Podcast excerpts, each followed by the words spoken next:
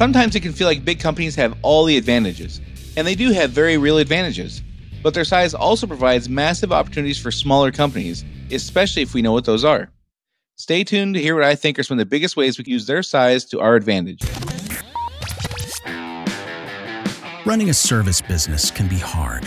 It is not unusual for business owners in industries like contracting, home repair, auto repair, business-to-business services like janitorial, I T and accounting, and many others to feel overwhelmed by all the priorities facing them at any given time.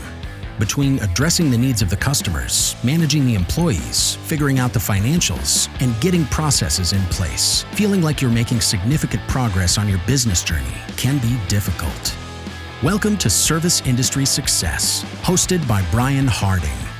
Each week, Brian will look at real-world strategies for building the business you are dreaming of, while also sharing tactics to get through some of the most frustrating parts of business ownership with a lot more ease. Let's get started. So a couple months ago, I went to see a friend of mine who lives in a different state, and him and I used to work at the same national company I worked at for several years. And I went and just, my wife and I went and hung out with his his wife and him, and and uh, we had a great time. And uh, he he still works at that same company I worked at for many, many years. And we didn't talk about work a lot, but, you know, things just come up in conversation. And after hearing, you know, the kinds of problems he's dealing with, and he's a high-level person in that company, and Um, after hearing about the kinds of problems they're, you know, dealing with, and, and the different kinds of things I, you know, know as small business owners, we deal with, I thought, you know, it's important for us to be aware of what these, the differences in our, in how companies operate, the things that there's definitely benefits of, of big companies. They have deeper pockets on things, you know, just they have, they have deeper pockets. They have structure, and they have tons of resources, and, you know, they, they're like the Borg, you know, they just, they buy things and they assimilate, and, and they become bigger and stronger. That's just, that's kind of how it works. But there's also very specific things that I think it's important that we remember that they can't do that we can. And those things are massive benefits for us, I think. So when I'm talking about big companies here, I'm talking about national companies, regional companies, even very large local companies. You know, in the, I live in the Phoenix area, and there's a there's a company here, a, a service company. It's a it's a plumbing company. They have like six hundred vehicles. I mean, it's a massive company. Even though it's just a, a local company, it's not it's not regional. It's not nationwide. Um, the the sheer volume of the the size of this company is staggering. You know, and again, they're going to have some some real advantages. And they're going to have, because that size, there's going to be some real disadvantages. And even looking at the difference between a, you know, twenty person company versus a seventy person company, there's very, there's significant things that the seventy person company will have advantages on. And there's things that the twenty person company will have advantages on.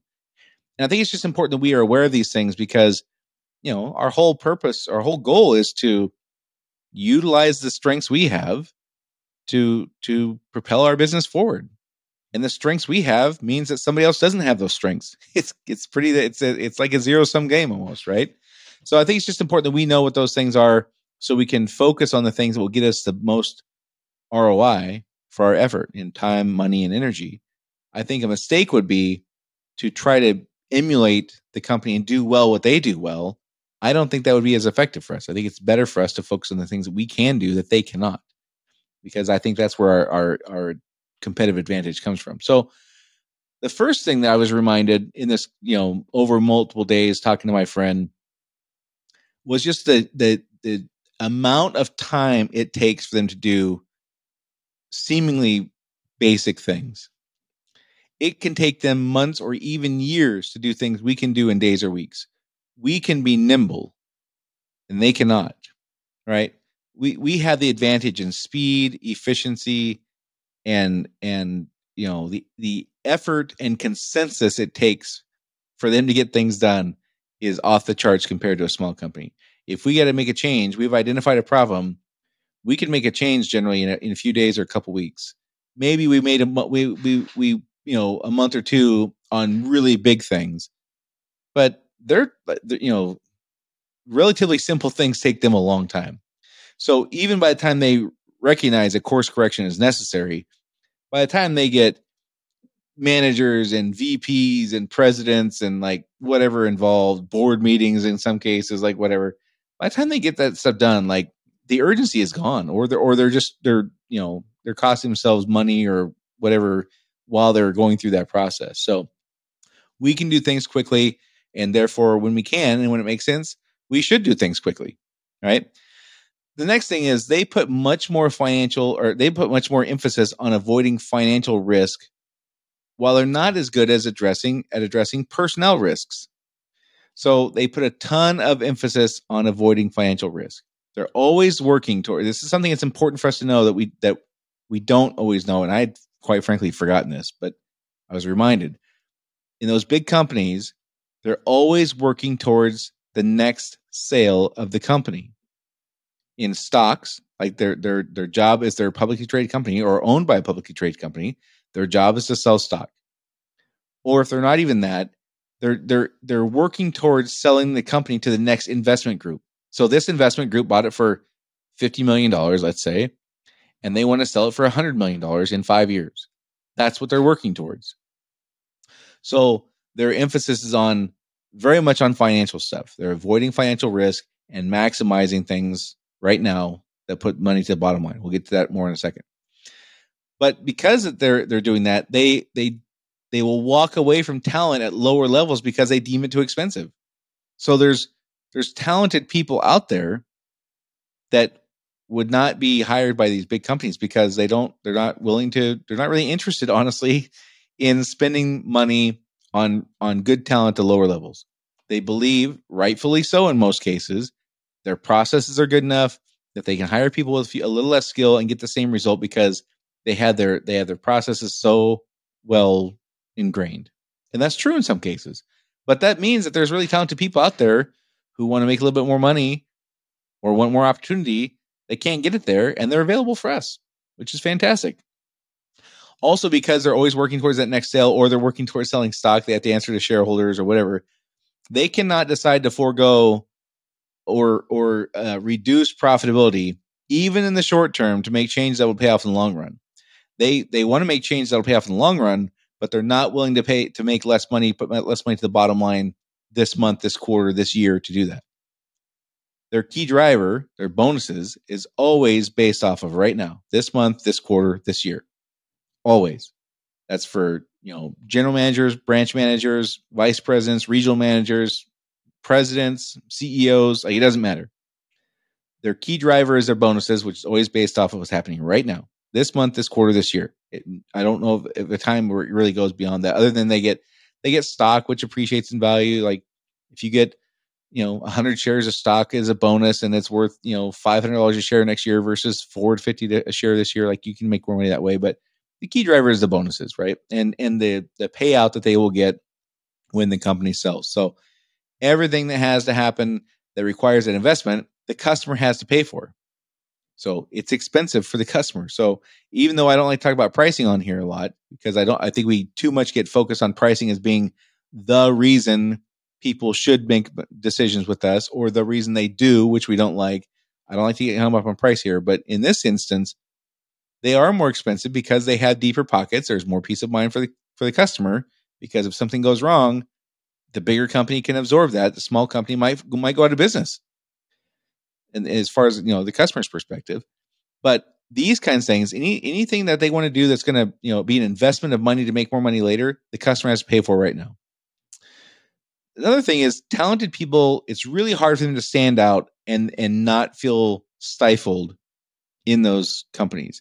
The president of the company is only going to know a couple, let's say it's a nationwide company and they have, you know, forty branches, let's say. The president of that company is only going to know a couple of people from each branch, probably the G M and the top salesperson. And that's it. They they might not they, they might know three or four if it's a big branch that they go, or if it's a local, you know, if they if they office out of Nashville, let's say, and that's the local branch where their office is, they're, but they're the president for the company nationally, or that's the closest branch, that's where they go a lot. They might know a few more people, but if you're an outlier, you know, if the if the if the corporate office is in Nashville and and you're in, you know, Tucson, and they go there once every three years, they're not going to know anybody. And so people, it's hard for them to stand out. It's hard for them to feel like they matter. It's hard for them to to feel like they're appreciated or contribute in any kind of meaningful way. it does kind of feel, and so we're kind of, we get to the, the culture kind of feels like we're just a number. Well, that's because you are.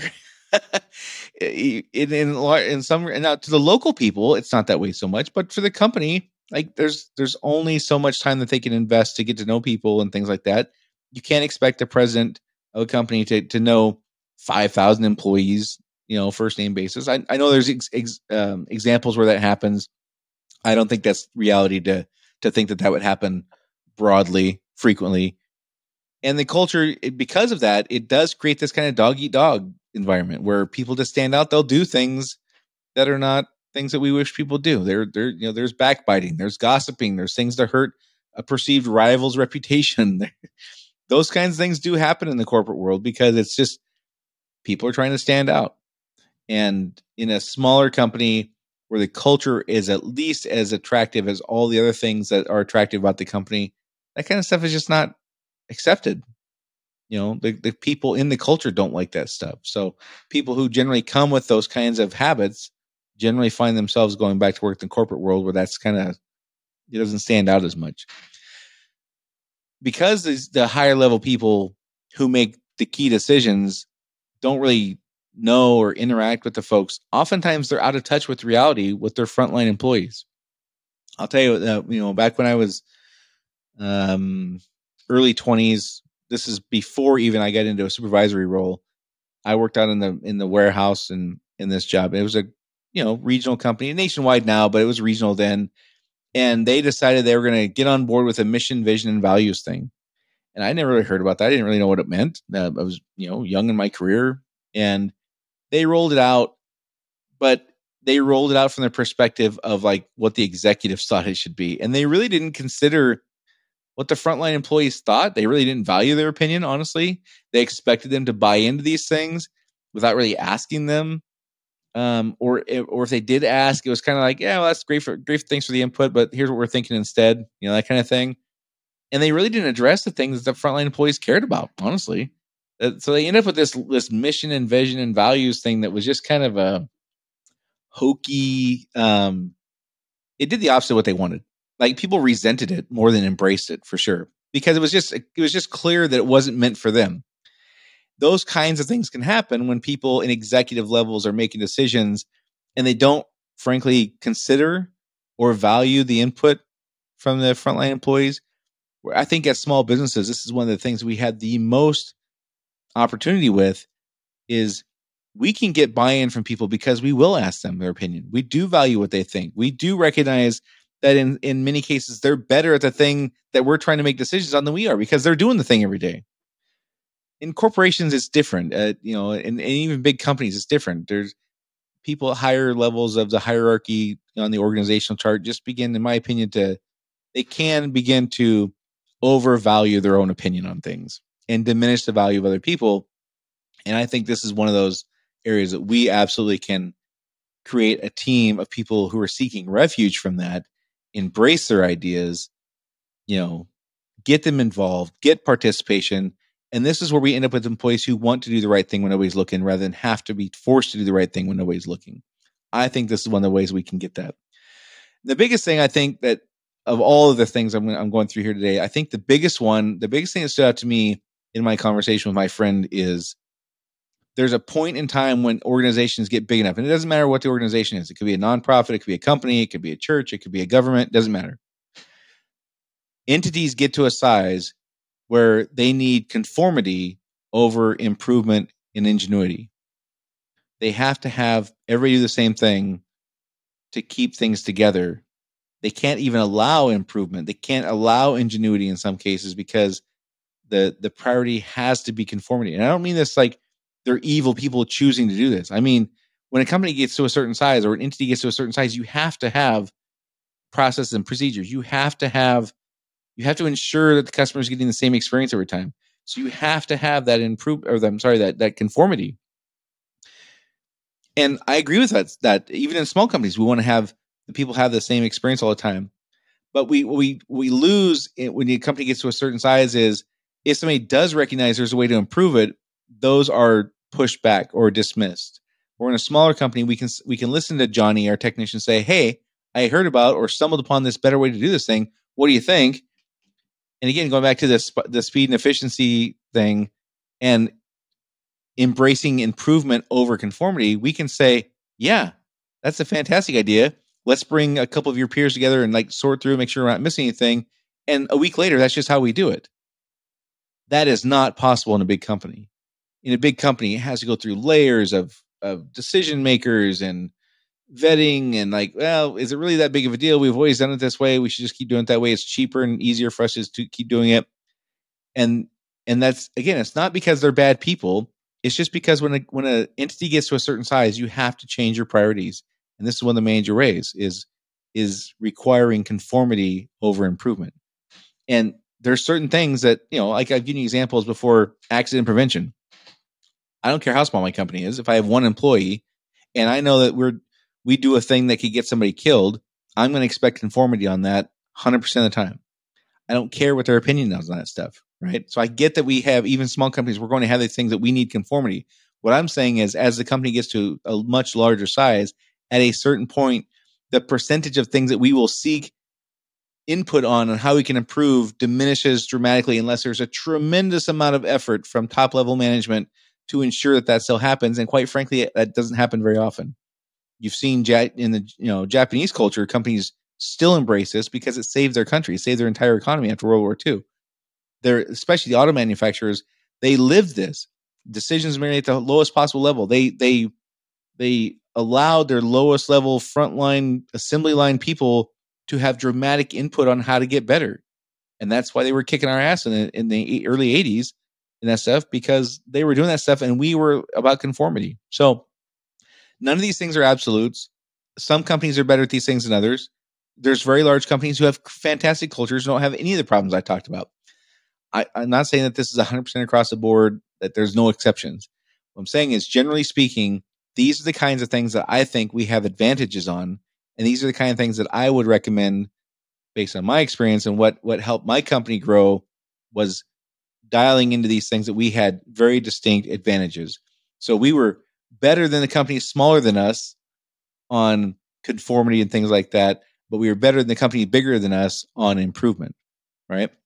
So again, I just, my, my thought is to let's focus on where we can beat them rather than trying to become them, right? As the company grows, we will have no choice but to become more conformist. That's just, we won't have a choice on it. We don't have to focus on doing that. It's going to happen, whether you like it or not. We don't need to worry about that. We must take the time and, and leverage what we have, which is speed and efficiency. They're rigid and require compliance. We can, through training and education, create a place where employees can be creative and help us find a way to make the company better and more efficient. We can make planned adjustments on profitability for just short periods of time. We can say, hey, we're going to make a little bit less money for the next few months because we're going to do this thing that next year is going to start just like blowing our doors off. Those are things that we can do quickly. And because we can say, hey, I, it's okay. I'll make, I'll put, you know, fifty thousand dollars less in profit for the next few months to pay for this thing that's going to pay dividends, huge dividends over the next few years. That's something we can do that they would have a hard time doing. We can get better talent because we have a better culture. We we are not out of touch with our employees the way that they can be. There, our employees don't have to be just a number with us, and people can shine with us in a way that they cannot with those bigger companies. So these are things that I think we can do to make to make uh, it so we have a competitive advantage which against these seeming monsters that can just like dominate an area in a particular industry. And it can feel frustrating and overwhelming. And, and uh, um, my experience is if we can use the the the things we have in our corner um, well, we can overcome those things and then some. So anyhow, if you find the information I share here helpful, please share this podcast with a friend or colleague you think could benefit from. We all know that as business owners, there's a ton of stuff going on. We feel frustrated. I don't understand processes. I got personnel issues. I wish I understood my financials better. Please share this podcast with a friend or colleague who you think can benefit from. It's free to, for you to do that, and you never know how you might might change somebody's life by giving them a little bit of information to make their life easier. Of course, public sharing is also appreciated, but if you'd send this to a friend or colleague, if you think you can, they can benefit from that, I would really appreciate that, and you'll feel good about yourself. So there's two reasons to do it. That's it for this week, and I'll talk to you all next week.